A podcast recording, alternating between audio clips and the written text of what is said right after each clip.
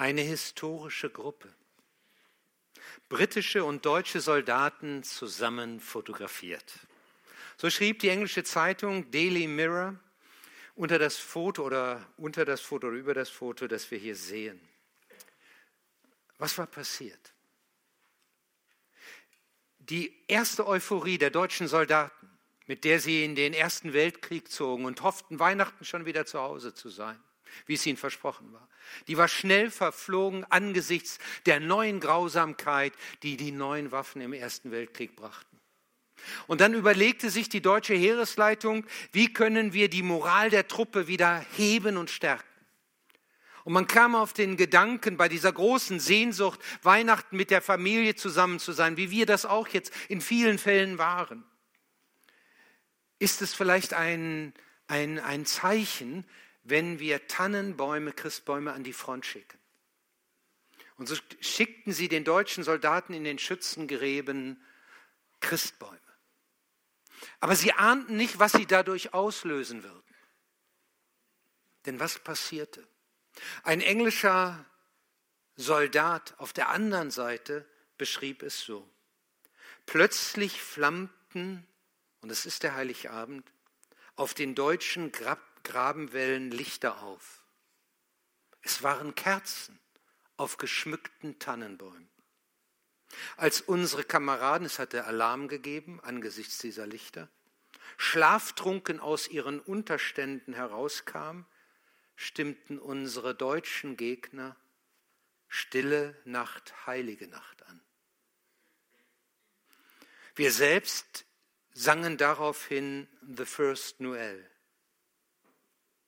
Zum Schluss sangen wir Deutsche und Engländer gemeinsam O du Fröhliche in unseren Sprachen. Und es blieb nicht dabei. Es passierte dann etwas, das bei Todesstrafe verboten war. Die Deutschen in, aus ihren Schützengrämen nahmen Kontakt zu den Engländern auf und sagten, You don't shot, we don't shot. Ihr schießt nicht, wir schießen nicht. Und dann kamen die ersten Deutschen aus den Schützengräben raus, riskierten Kopf und Kragen Leben und auf den Engl aus den englischen Schützengräben ebenfalls. Und man traf sich in der Mitte,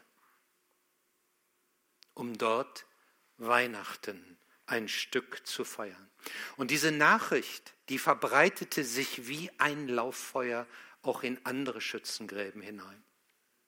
Und man schätzt etwa, dass 100.000 Soldaten an diesem Heiligabend 1914 zusammen Weihnachten feierten. Und wenn wir im Moment so sehr nach England schauen, weil wir da einen deutschen Trainer haben, der alle Herzen immer gewinnt, Klopp, Kloppo, äh, dann ist er ja an der Anfield Road, dem legendären Stadion der Reds, der Liverpooler. Aber wenn man nur fünf Kilometer entfernt von diesem Stadion in eine Kirche fährt, an der nur noch die Außenwände stehen, dann steht da ein besonderes Denkmal. Ein englischer Soldat und ein deutscher Soldat und in der Mitte ein Fußball. Denn das war auch passiert an Heiligabend. Man spielte Fußball oder am ersten Weihnachtsfeiertag, das weiß ich nicht mehr genau. Es ist auch historisch nicht ganz genau. Es ist, hat stattgefunden, aber wie im Einzelnen, es gibt ja darüber auch einen Film, das weiß man nicht so. Leider hielt dieser Weihnachtsfrieden nur ein paar Tage und bei manchen auch nur eine Nacht an. Aber wisst ihr, dabei wurde etwas sichtbar. Unsere große Sehnsucht nach Frieden, nach einem Leben ohne Krieg, ohne Terror und auch wenn man es herunterbricht in unseren Alltag, ohne Auseinandersetzungen, Spannungen, Streit oder Ärger. Das wird gerade an Weihnachten so sichtbar. Warum? Es nimmt die Weihnachtsbotschaft auf und so sind diese Tage gefüllt von dieser Botschaft des Engels, der sagte, und Frieden allen Menschen bei den Frieden, Frieden auf Erden bei den Menschen seines Wohlgefallens, Gottes Wohlgefallens. Wir sehnen uns nach so einem Leben, wo diese Spannungen nicht mehr da sind. Wir sehnen uns nach einem Leben, in dem es kein Leid mehr gibt und nicht mehr Schmerz gibt. Und äh, all das wird ja auch in diesen Tagen besonders sichtbar. Für manchen ist dieses Weihnachtsfest anders erfüllt, als es üblicherweise vielleicht ist, weil er jemand vermisst. Und es ist nicht die Freude, die sozusagen als das große Thema in ihm ist, sondern der Schmerz, einen Menschen, einen Ehepartner nicht mehr bei sich zu haben. Und man kämpft gewissermaßen in diesen Tagen dagegen an. Warum? Weil wir geschaffen worden sind für ein harmonisches, für ein Miteinander im Frieden, weil wir geschaffen worden sind zu einem Leben, wo wir geliebt werden und lieben. Und deswegen erfüllt uns ja auch die Freude von Kindern, von Kleinkindern insbesondere, weil da im Grunde noch so etwas Unbekümmertes äh, herausfällt. Und das wird alles an Weihnachten sichtbar. Was unser Leben, wozu wir eigentlich geschaffen worden sind, unsere eigentliche Bestimmung. Und das hat der Apostel Paulus einmal so zusammengefasst. Denn es ist erschienen die heilsame Gnade Gottes und damit meint er, Gott kommt auf diese Erde, er schenkt sich uns selbst, damit wir heil werden, aber damit hört es nicht auf. Diese Gnade will in unserem Leben, in meinem und in deinem Leben wirksam werden. Sie will sich zeigen, sie will uns erfassen. Und wie das aussieht, das beschreibt dann Paulus weiter. Und ich fange noch einmal an mit diesem ersten Satz und lese dann die weiteren Verse. Denn es ist erschienen die heilsame Gnade Gottes allen Menschen. Und er zieht uns, dass wir absagen dem gottlosen Wesen und den weltlichen Begierden und besonnen, gerecht und gottesfürchtig in dieser Welt leben und warten auf die selige Hoffnung und Erscheinung der Herrlichkeit des großen Gottes, unseres Heilands, Jesus Christus, der sich selbst für uns gegeben hat, damit er uns erlöste von aller Ungerechtigkeit und reinigte sich selbst ein Volk zum Eigentum, das eifrig wäre zu guten Werken. Weihnachten ist mehr als ein Programm für ein paar schöne Festtage.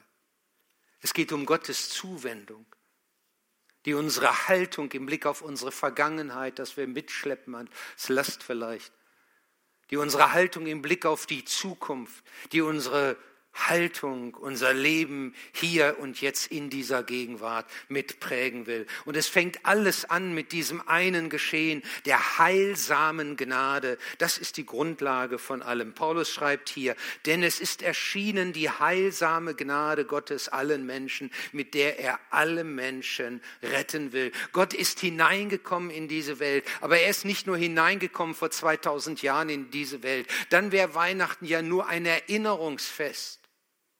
Es ist weitaus mehr. Er will hineinkommen in mein und dein Leben, in unseren Alltag. Und dann beginnt dieser Prozess, dass er unser Leben verändert. Aber es beginnt mit dem Es ist erschienen. Ein Wort, das man fast überlesen kann. Das taucht ein paar äh, Verse weiter dann nochmal auf. Als aber erschien die Güte und Menschenliebe unseres Gottes, unseres Retters. Und erscheinen meint mehr als nur kurz auftauchen meint auch mehr als nur einfach sichtbar werden. Erscheinen meint, eine ganz andere Dimension tritt hinein in unsere Dimension. Gott tritt hinein in unsere kleine Welt. Und er ist nicht mehr fern. Er wurde Mensch. Und der Glaube an Jesus Christus, der beruht nicht darauf, dass man ein bestimmtes Lehrsystem oder Glaubenssätze bejaht. Mancher meint vielleicht, wenn ich all das glaube, was in der oder für richtig halte, was in der Bibel steht oder das meiste jedenfalls, dann bin ich selbst ein Glaubensmensch. Aber das ist nicht so. Ein Christ wird durch etwas anders gekennzeichnet. Er wird dadurch gekennzeichnet, dass die Gnade Gottes in sein Leben hineingekommen ist. Dass sie beginnt, seine Vergangenheit, seine Zukunft und seine Gegenwart zu prägen und zu erfassen. Und man merkt auf einmal von dieser Gnade, von dieser Nähe Gottes, von seiner gesamten Zuwendung lebe ich selbst. Ich stelle mein Leben ganz und gar unter diese Zuwendung Gottes. Das geschieht zum ersten Mal bei unserer Bekehrung, wo wir sagen, hier ist mein Leben. Ich will ab jetzt umkehren und mit dir leben, Herr Jesus Christus. Aber das ist nur der Anfang. Es geht dann weiter. Diese Gnade will uns weiter prägen und erreichen. Es kann sein, dass das hier im Gottesdienst geschieht. Vielleicht durch die Predigt, vielleicht durch einen Satz, der mich auf einmal erreicht, der mit mir geht und der in mir eine bestimmte Kraft entfaltet und ich spüre, Gott ist in mir, Gott ist bei mir, Gott hilft mir. Kann auch manchmal durch die Lieder sein, dass ein Lied mich begleitet, ich habe es gehört und jetzt geht es mit. Das ist auch nicht immer gleichermaßen so. Manchmal ist es so, dass es für einen zum Beispiel ist, der geht hinaus und sagt, wow, Halleluja. Und ein anderer sagt, na heute, mag er vielleicht nicht so laut sagen, aber denkt es für sich. Und es kann verschieden sein. Es kann auch sein, dass es zu Hause passiert. Du hörst noch mal eine Predigt oder liest ein gutes Buch. Du liest in der Bibel und auf einmal wird das, was du da liest, zu einem Reden Gottes.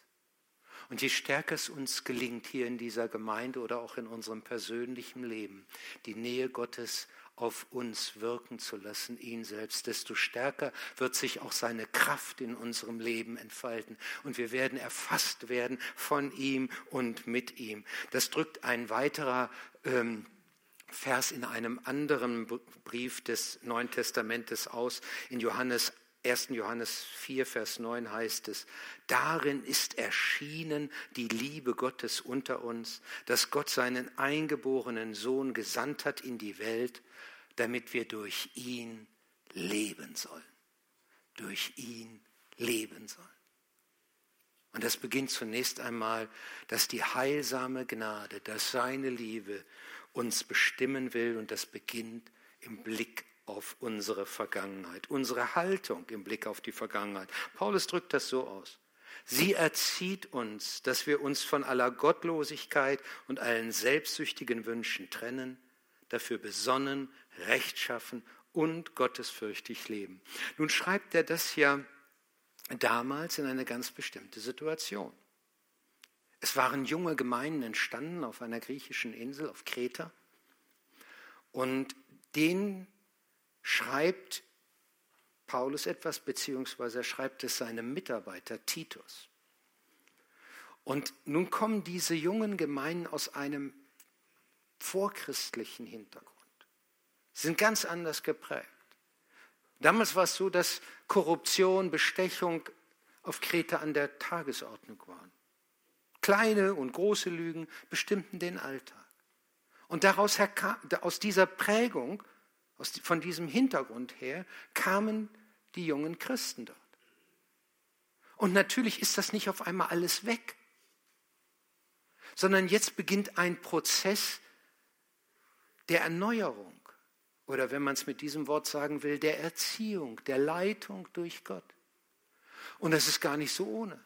Aber dazu, sagt Paulus, ist diese Gnade erschienen, dass wir uns von aller Gottlosigkeit und allen selbstsüchtigen Wünschen trennen, dafür besonnen, rechtschaffen und gottesfürchtig leben. Nun, wie erzieht uns Gnade? Indem sie uns zunächst einmal die Augen öffnet über Irrwege, die wir in der Vergangenheit äh, gegangen sind und Schuld, die wir auf uns geladen haben und auch über uns selbst, unser Grundproblem. Unser Grundproblem besteht aus zwei Worten. Ich zuerst. Ich zuerst. Gibt noch eine andere Übersetzung dafür? Hauptsache ich. Drückt aber ziemlich das gleiche aus. Kann man übrigens für ganze Gruppen auch formulieren. America First ist das gleiche. Oder auch, solange die Flüchtlinge da hinten sind, stören sie uns nicht. Ist immer das Gleiche. Deutschland hat das im letzten Jahrhundert mit Deutschland über alles durchdekliniert. Es ist immer wieder das gleiche Phänomen. Ich oder wir zuerst. Und dann heißt es hier, wir sollen dem gottlosen Wesen und den weltlichen Begierden Absagen in der neuen Luther-Übersetzung. Absagen heißt Nein sagen. Nicht verdrängen und so, so tun, als ob das nicht da wäre. Nein, nein, das ist in uns. Aber Nein zu lebenszerstörenden Wünschen und Begierden. Ein Schlussstrich unter die Vergangenheit ziehen und Gott um Vergebung bitten für ein Leben, wo wir ihn hinten an und uns vorne weggestellt haben. Und damit beginnt christlicher Glaube mit einem klaren Nein zu einem verkehrten Weg. Aber das ist der Anfang. Dann geht es weiter und es bleibt ein Kampf, ein Ringen zwischen dem, was auf der einen Seite wir als Gottes Willen erkennen und auf der anderen Seite doch an anderen Wünschen und selbstsüchtigen Dingen in uns ist. Vor gar nicht langer Zeit, vor guten Woche, zwei Wochen vielleicht, komme ich nach Hause und erzähle meiner Frau Gretel, was mir passiert ist. Und wer, nach, während ich so ein paar Sätze gesagt habe, sagt sie zu mir nur einen Satz. Ich glaube, du hast gerade etwas getan, wovon du allen anderen abraten würdest. Also das ist nicht so ein Satz, wo ich sage, gut, dass du mir das sagst. Deswegen habe ich versucht, ihr die Situation zu erklären, wie die zustande gekommen ist und wie sich das Ganze entwickelt hat. Aber ich habe sie keineswegs gewonnen. Und dann passiert etwas, weil vielleicht ist dir das auch schon mal passiert. Du redest weiter und mit jedem Wort, das du sagst, wird dir selbst klarer, du bist auf dem Holzweg. Du kommst da nicht durch mit. Und in mir war schon deutlich, du hast einen riesen Fehler gemacht. Und es gibt eigentlich nur einen Weg, dich dazu zu stellen, hinzugehen zu der Person, wo du dich wirklich verkehrt verhalten hast, habe mich da wirklich für geschämt und sie um Vergebung zu bitten. Aber im Gespräch mit Gretel wollte ich noch nicht die weiße Fahne schwenken, obwohl ich es wusste. Dann kommt die heilsame Gnade Gottes und tippt dich an, dein Gewissen, und sagt, gib es doch zu, stell dich doch dazu. Und dann spürst du, es gibt keinen anderen Weg. Ich bin da nicht mit Triumph äh, dann dahin gefahren, um mich zu entschuldigen, sondern echt irgendwie wie mit einer Klatsche. Es hat mich irgendwie, ich habe mich geschämt. Aber wisst ihr, auch wenn es nicht leicht ist, jedenfalls für mich, es ist befreiend. Es ist befreiend. Es ist gut, die heilsame Gnade erzieht uns, das meint, sie befreit uns von Schuld und falschen Wegen. Das ist ihr Weg. Das erste Werk der heilsamen Gnade ist Befreiung von. Auch wenn das manchmal ein schwerer Schritt ist. Denk so, manche Leute, die hier vielleicht so zum ersten Mal oder zum wiederholten Male herkommen, die, die haben vielleicht den Eindruck, ich weiß nicht, ich sage es jetzt einfach mal, als ob wir, ob viele hier, vielleicht sogar alle, so einen unsichtbaren Heiligenschein haben. Und der vorne, der muss besonders groß sein. Das ist nicht der Fall. Wir können uns schämen für das, wozu wir noch imstande sind. Und insofern willkommen im Club der Sünder. Dazu ist Christus gekommen, dass er uns erzieht zur Befreiung von. Aber Befreiung von ist es nicht allein. Es wird Befreiung zu. Gnade, die hier als heilsame Gnade beschrieben wird, kann man auch ebenso als rettende Gnade bezeichnen. Rettend im Sinne von, sie rettet uns von unserer Schuld. Und heilsam, sie bringt uns zu dem Leben zurück, das Christus für uns äh, vorgesehen hat. Wir kommen, wir, wir kommen zurück zu dem, wozu wir eigentlich bestimmt sind. Manchmal sage ich, es ist die Menschwerdung des Menschen, wozu wir eigentlich da gewesen sind seit Beginn der Schöpfung. Und dann, dass wir besonnen, rechtschaffen und gottesfürchtig leben. Das ist dann das nächste Ziel.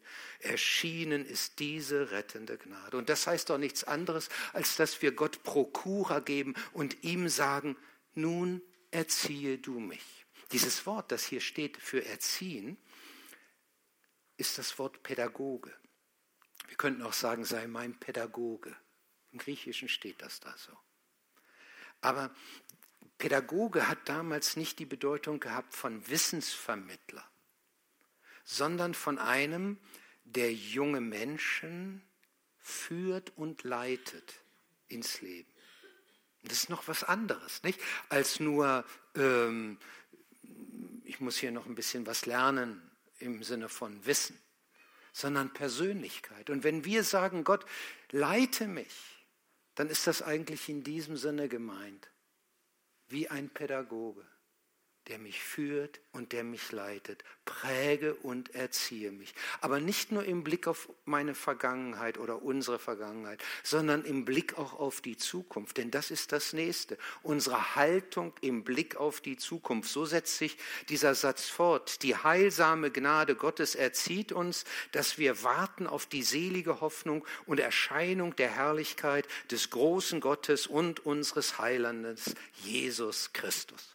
Weil Christen eine Hoffnung haben, eine herrliche Hoffnung, können sie sich anders ausrichten. Diese Gnade, die auch in die Zukunft hineinschaut, die will Gott ganz stark in unser Leben hineinbringen. Sie will unser Leben ordnen, einen Blick geben. Sie will uns Herrlichkeit schenken. Am Ende werden nicht Probleme sein, sondern am Ende wird Gottes Herrlichkeit stehen. Der Engel hat zu den Hirten nicht gesagt, siehe, ich verkündige euch große Probleme, die euch noch lange zu schaffen machen und wo ihr noch lange diskutieren könnt sondern ich verkündige euch große Freude, die allem Volk widerfahren wird, denn euch ist heute der Heiland geboren, der Retter. Und Freude ist die kleine Schwester der Gnade. Freude ist wie eine Kraftquelle im Leben. Und wenn du noch wissen willst, wie der Kanal aussieht, durch den Freude in dein und mein Leben oder in unser Leben hineinkommen kann, dann ist es Dank. Damit kannst du unheimlich Kraft tanken. Denn das breitet Freude und Dankbarkeit so in dir aus, dass du selbst dadurch gestärkt wirst. Hier heißt es ja, ich verkündige euch große Freude. Nun, im Moment ist allerdings eher das Schwarzsehen und das Panikmachen an der Tagesordnung. Wir leben im Moment in einer Welt, die besonders durch die Medien, die da richtig einen Hype ja entwickeln, in dramatischen Sätzen und dramatischen, ähm, äh, ich sag mal, Informationen, ähm, wo immer das Drastische sehr stark wird. Mir fiel einem, nach einer gewissen Zeit mal auf, dass ähm, so ein Online-Magazin formulierte und das war dann nicht einmal, sondern ständig. In diesen Regionen droht ein Hurricane in Deutschland.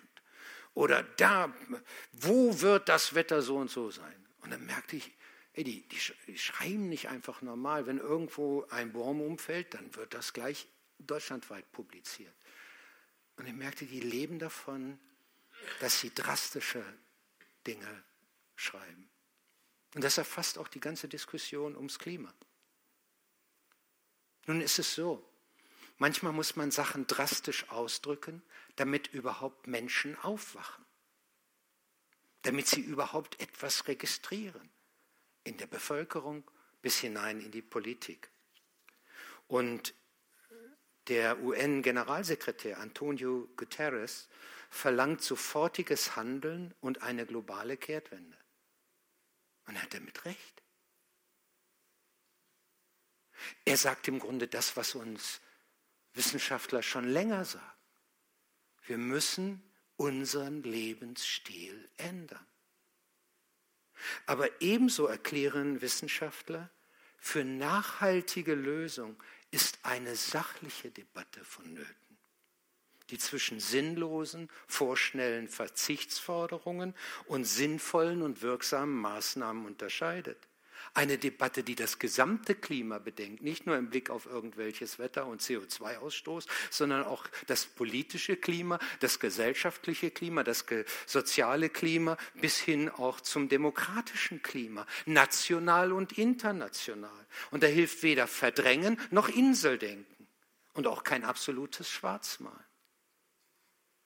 Das Schwarzmalen macht oder Schwarzsehen macht auch vor Christen nicht halt. Schnell stimmen manche darauf ein und verweisen dann auf die Wiederkunftsreden Jesu, wo er uns ja schon ein Bild malt von einer vergehenden Erde. Aber ich habe das inzwischen schon mehrfach erlebt, dass Christen schnell mitgesungen haben im Chor der Untergangspropheten und haben nicht gesehen, welche Probleme es gibt und wurden Hoffnungsträger sondern haben eigentlich alles nur verstärkt. Dabei sagt Jesus einen interessanten Satz, gerade in seinen Wiederkunftsreden, wo er auch beschreibt, wie diese Erde einmal ächzen und stöhnen wird unter den Veränderungen. Es steht da der Satz, wenn dies alles geschieht, erhebt eure Häupter.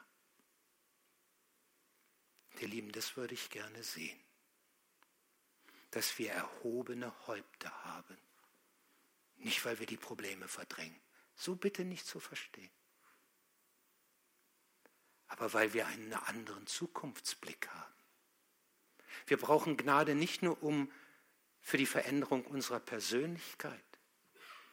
Wir brauchen auch Gnade für die Haltung, wie wir in die Zukunft hineingehen. Das betrifft auch nicht nur die globalen Probleme, von der ich jetzt einfach mal ein paar Dinge gesagt habe, sondern auch ganz persönlich.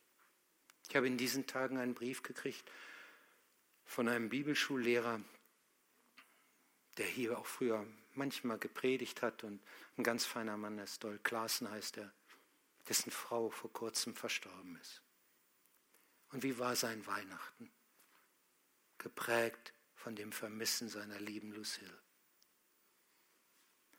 Aber in diesem Brief war so eine Melodie ganz unten. Und die sprach davon, dass wir entgegengehen der großen Herrlichkeit Gottes, die er einmal offenbaren wird.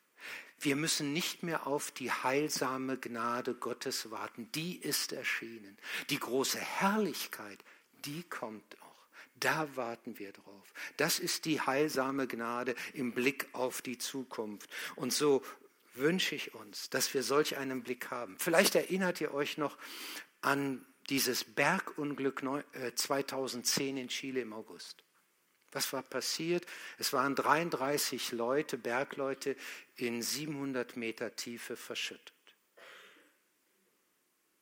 Und da saßen sie und bald gingen die Getränke, äh, gingen die, die Vorräte aus, Lebensmittelvorräte und auch das, was sie an Trinkflüssigkeiten bei sich hatten. Und dann fingen sie an, das Industriewasser, das von den Wänden heruntertropfte, zu nehmen.